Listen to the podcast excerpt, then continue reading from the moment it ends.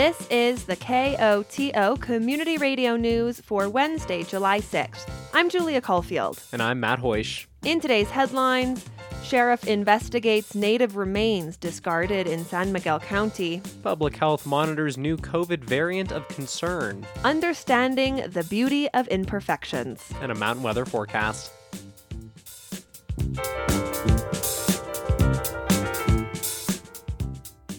The San Miguel County Sheriff's Office is investigating the discovery of human remains in Disappointment Valley on the west end of the county. Following the discovery of the remains, the Sheriff's Office sent them to a forensic specialist for testing. She identified them as being um, ancient archaeological um, Native American juveniles. That's San Miguel County Sheriff Bill Masters. She also shared with us that, that it appeared that um, the remains had been outside uh, or on the ground rather than buried for quite some time. And the um, from our scene, it, it appears that the uh, uh, remains have been discarded at that location. Uh, the highway runs above the road where we the remains were found, and uh, in between the highway, Highway 141, and the road below it, we found uh, pieces of uh, of the remains as if it had been um, discarded or thrown from the road down to uh, from the highway down uh, on the uh, embankment. So uh, someone had had this in their possession and decided to discard it at that particular location fairly recently. According to Masters, the remains were found by individuals walking in the area. He says the sheriff's office, working in conjunction with Bureau of Land Management Law Enforcement, will work to identify how the remains came to be in that location. But he acknowledges it's a difficult task. It's a very um, dry canyonlands um, area of uh, of the county, and um, it gets very little weather, and, and therefore some of those uh, sites are, are, amazingly preserved, and some of the the uh, uh remains that we have found in the past are are, are uh, in, in, fairly decent uh, condition. Um, but difficult to investigate. So we certainly have challenges ahead of us if someone is found to have been in possession of the remains, they could be charged with federal criminal charges. Despite any difficulties, Masters says they will work to preserve and protect remains and artifacts in the region. You know, it's a pretty disrespectful act, and and, uh, uh, and it's one that uh, that uh, I find uh, abhorrent.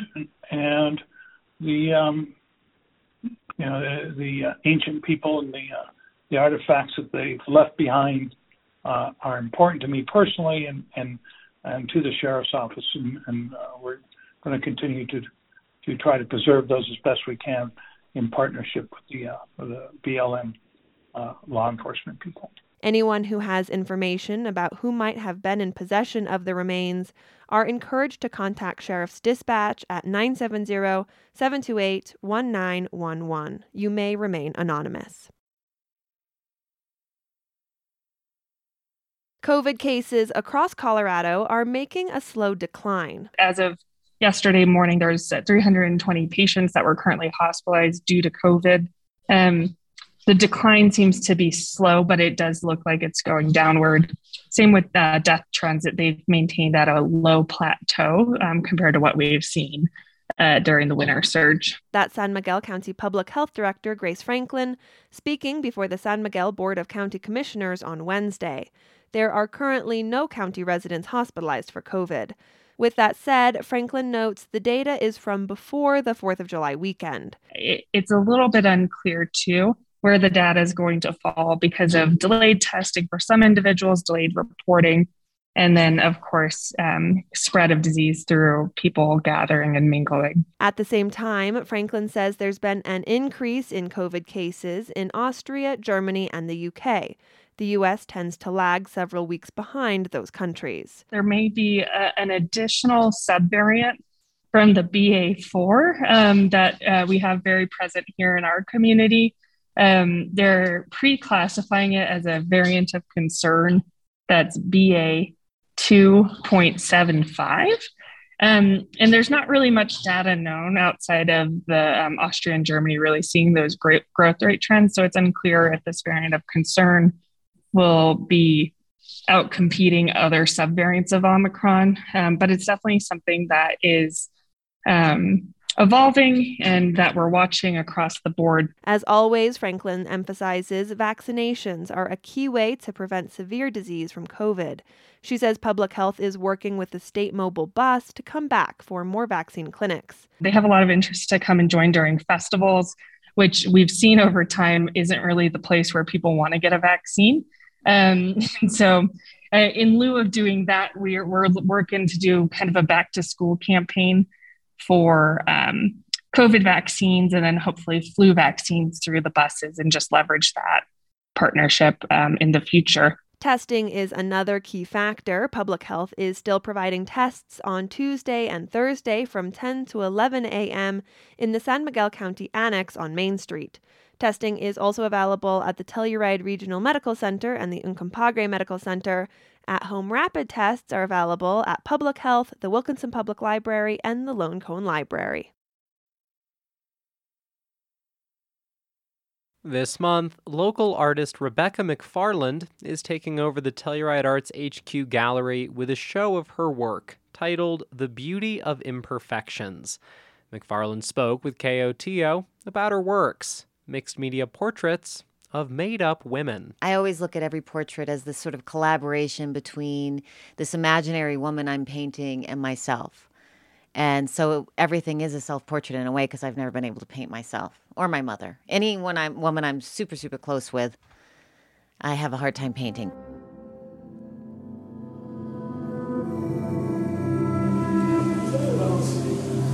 It's all about creating these layers that make up the woman's story. So I start drawing a woman on paper and I paint her in acrylics. I rip her up and I glue her onto a canvas. And then I repaint her on the canvas. And then when I sand her, all those creases from where I ripped her start to show up. I think it is a process of learning to love imperfections it's a process of learning to love myself as my perfectly imperfect self. It's it's the process of me going, yeah, I snort when I laugh and I love that about myself. Even though most of my life I was embarrassed by it.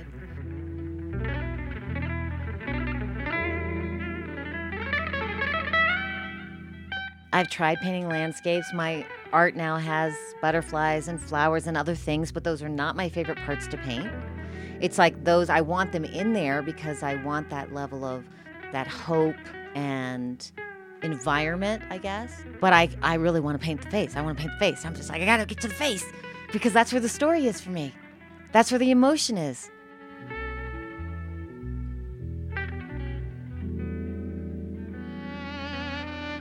So I like to write as well.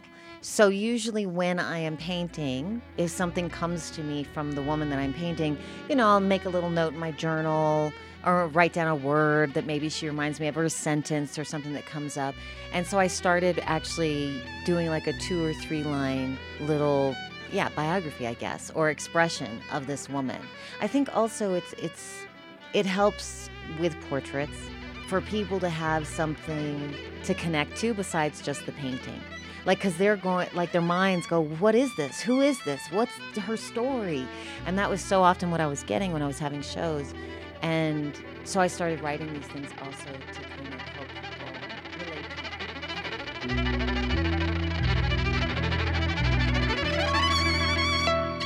McFarland acknowledges the timing of her show is serendipitous, coming in the aftermath of the U.S. Supreme Court's recent ruling overturning Roe v. Wade and removing federal abortion protections. I think celebrating women at any time is a good thing. And I think embracing women's stories which in some ways this uh, court decision I think tries to diminish us, right? It tries to take away all the different elements. It tries to control our story. It's tried to control women. And I'm all about the opposite of that. I'm all about embracing every parts of ourselves.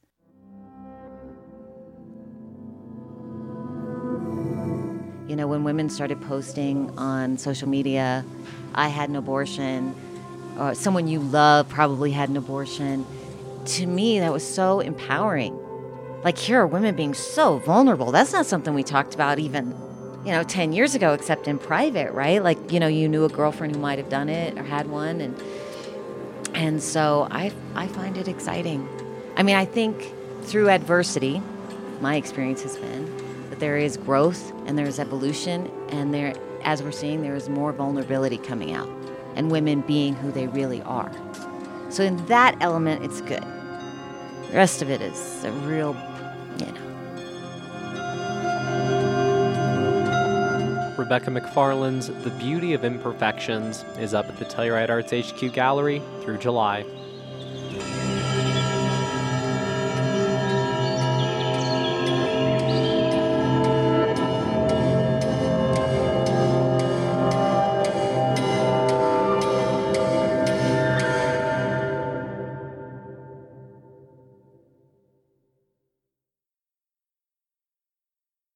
The Grand Mesa Uncompahgre and Gunnison National Forests is warning hikers, drivers, and residents in the Ophir area to expect periodic traffic delays this summer.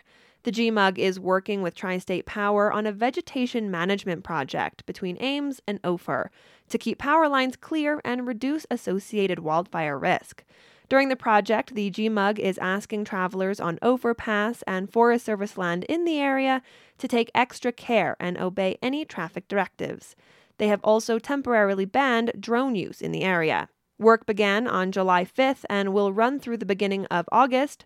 Motorists can expect 15 to 20 minute delays. The Telluride R1 School District Board of Education is looking for a new member. A seat is open on the board following Jenny Ward's resignation. Ward has served on the school board for seven years and recently accepted the position of counselor at Telluride Middle School. The school board will appoint a new member to serve for the remainder of Ward's term until the seat is up for election in November 2023. Applicants for the position must be a resident of the school district, be a registered voter for at least 12 months, and never have been convicted of certain crimes against children, including sexual assault. Interested individuals must submit an application, including a letter of interest in the position, and the appointed applicant will need to undergo a background check. Applications for the position are open through August 18th. The school board will hold interviews on August 25th to appoint the new member at the August 29th meeting. You shall not pass, but now you shall. Black Bear Pass opened earlier this week, joining the already opened Last Dollar and Ophir Passes. Imogene Pass is closed on the San Miguel County side as the county continues bridge work. An updated draft of the Colorado Water Plan reflects the serious risk of water shortages over the next couple decades. This week, state water managers laid out future scenarios that show how climate change will affect snowpack, reservoirs, and rivers throughout the state. Russ Sands is with the Colorado Water Conservation Board. We're starting to realize it's not going to be the way that it always was. And when you start from that standpoint, you're inherently starting from a point of saying, okay, I'd like to come together and figure this out with you, as opposed to I'm going to sit back and wait until uh, you know I have to, to come to the table, right? The draft plan calls for new reservoir storage projects and expansion of existing dams. It also says competing interests for water will likely drive up costs for people in cities and on farms. This plan updates the existing Colorado Water Plan, passed in 2015.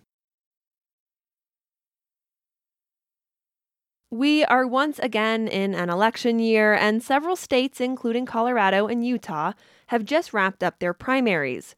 Both those states are two of eight nationwide that will use all mail in voting in their elections, but all states offer some form of mail in ballots. The process has come under scrutiny since former President Donald Trump accused the system of being rife with fraud. The big lie has been debunked by election officials and is the subject of a new documentary that looks at how Colorado has led the way in securing vote by mail. From Rocky Mountain Community Radio, Maeve Conran has more. I never expected to have to be fact checking the White House. That's Amber McReynolds speaking in a new documentary, Democracy versus the Big Lie The Truth Behind Mail in Voting. Colorado based McReynolds is one of the country's leading experts on voting by mail, something she says dates back to the Civil War. Abraham Lincoln wanted to ensure that soldiers could vote uh, when they were serving away from their homes during the election. And so that's really how mail in voting started in this country. McReynolds is the former director of elections for the city and county of Denver. And while there, she helped shape Colorado's all mail in voting strategy. She then went on to lead the National Vote at Home Institute. She's now working on mail in voting at a federal level as one of nine governors and the only female governor of the US Postal Service we also were drug into the big lie and a lot of the mis and disinfo about mail-in voting also was targeting the postal service in 2020 and so our infrastructure is very important in, in addressing those issues and and and moving forward and educating the public on the process and how we uh, process mail through the postal service utilize things like ballot tracking. Um, and then you know, also something that I think the public doesn't always uh, understand is we have our own inspector general. So we have an inspector general that will look into every single allegation regarding any of these issues. In fact, they put up various reports recently that demonstrated some of the lies that were being spread about mail in voting after 2020 were in fact false, and they proved that through their investigations. Uh, we also have an inspection service that uh, takes very seriously any crimes involving the mail and in, investigate those. McReynolds says mail in voting is secure on several levels, one being the accuracy of the voter rolls. And states that have had uh, mail in voting in an expanded use for a long time actually have the cleanest voter files because they are regularly interacting with voters, whether that be through the National Change of Address database that the Postal Service offers or by this interaction through the mail stream that happens more frequently in states that use mail in ballots more often. Another measure of security originated in the Denver Elections Office 12 years ago. We created a technology called ballot tracking, and it was the first in the world, not only the first in the nation nation, but the first in the world to track a ballot through the entire process, through the mail stream, outbound, inbound, and then uh, all the way through the verification steps. And that was created in Denver in 2010, um, rolled out, and many states have now adopted that technology, and it provides transparency and security of the mail in ballot process. McReynolds is featured in a new documentary, Democracy versus the Big Lie The Truth Behind Mail in Voting, that was made with support from the Colorado Film Commission. For Rocky Mountain Community Radio, I'm Maeve Conran. The National Weather Service forecast for the western San Juans calls for a 40% chance of showers and thunderstorms tonight, with mostly cloudy skies and a low around 50 degrees. Thursday should see increasing clouds with a chance of showers and a high around 70 degrees. Thursday night should be mostly cloudy, with a low around 50 degrees. There is a slight chance of showers. Friday, expect sunny skies during the day and mostly clear skies at night. The high is near 80 degrees, with a low in the mid 50s. This has been the news for Wednesday, July 6th. Thanks for listening. If you have a story idea or a news tip, call the news team 970 728 3206. And now, personal commentary. Hey there, listeners. It's Sarah Holbrook, the executive director of the Pinhead Institute. First and foremost, I want you all to mark your calendars for July 16th. From 6 to 8 p.m., we're having our fabulous summer fundraiser, Science of Cocktails, at the Transfer Warehouse. Everyone over 21 is welcome and invited. Please buy your tickets now. But first, really, I have three amazing science stories. You will not be surprised to hear that they are all from the New York Times Science Times.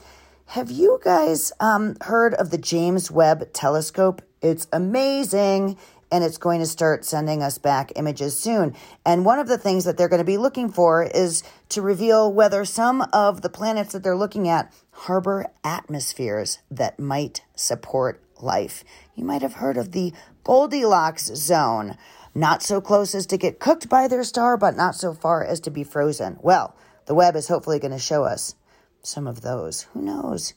But keep paying attention to the James Webb and we'll find out more. Um, secondly, a crazy thing happened not that long ago. Um, there was an earth mover working in the Yukon of Canada, um, and they unearthed a baby woolly mammoth, probably only a month old at its death, 30,000 years ago. Isn't that crazy? If you can pull up the story, you'll see actually kind of a cute, kind of horrific um, photograph of a beautiful, almost perfectly preserved baby woolly mammoth that apparently was about the size of a white tailed deer. Um, and it was found up in the Yukon Territory. Isn't that nuts? And then my third and final amazing story is about a recent discovery in the sea depths between, um, I think, mainland Greece and the um, island of Crete, where they found, among other things, a beautiful marble head that researchers believed belonged to a Hercules statue from ancient Rome amazing things we get to discover in this world. Anyhow, please do pay attention to all of the things going on with Pinhead. Uh, we now have our 31 summer interns placed. We have our summer camps in full swing. In fact, if you hear kids' voices in the background, that's our kids learning the nature uh, detectives camp this uh, this week, which is super fun. Um, and you'll find out all about that and more should you attend the Pinhead Science of Cocktails, which again is July 16th from 6 to 8 at the Telluride Transfer Warehouse here in Telluride. And tickets are available on our website, pinheadinstitute.org. We're also always looking for intern housing. So if you live close to a university and you want to house an intern next summer, get in touch with us now. My email is sarah at pinheadinstitute.org, and Sarah has an H on the end like all good Sarahs should. Anyhow, this is Sarah Holbrook signing off for Pinhead. Thanks so much. Opinions broadcast over KOTO are those of the speakers. You are also invited to express your views after the news or on Access each weekday at around 4 p.m. If you would like to comment, please contact a staff person here at KOTO. We encourage you to speak out on important public issues.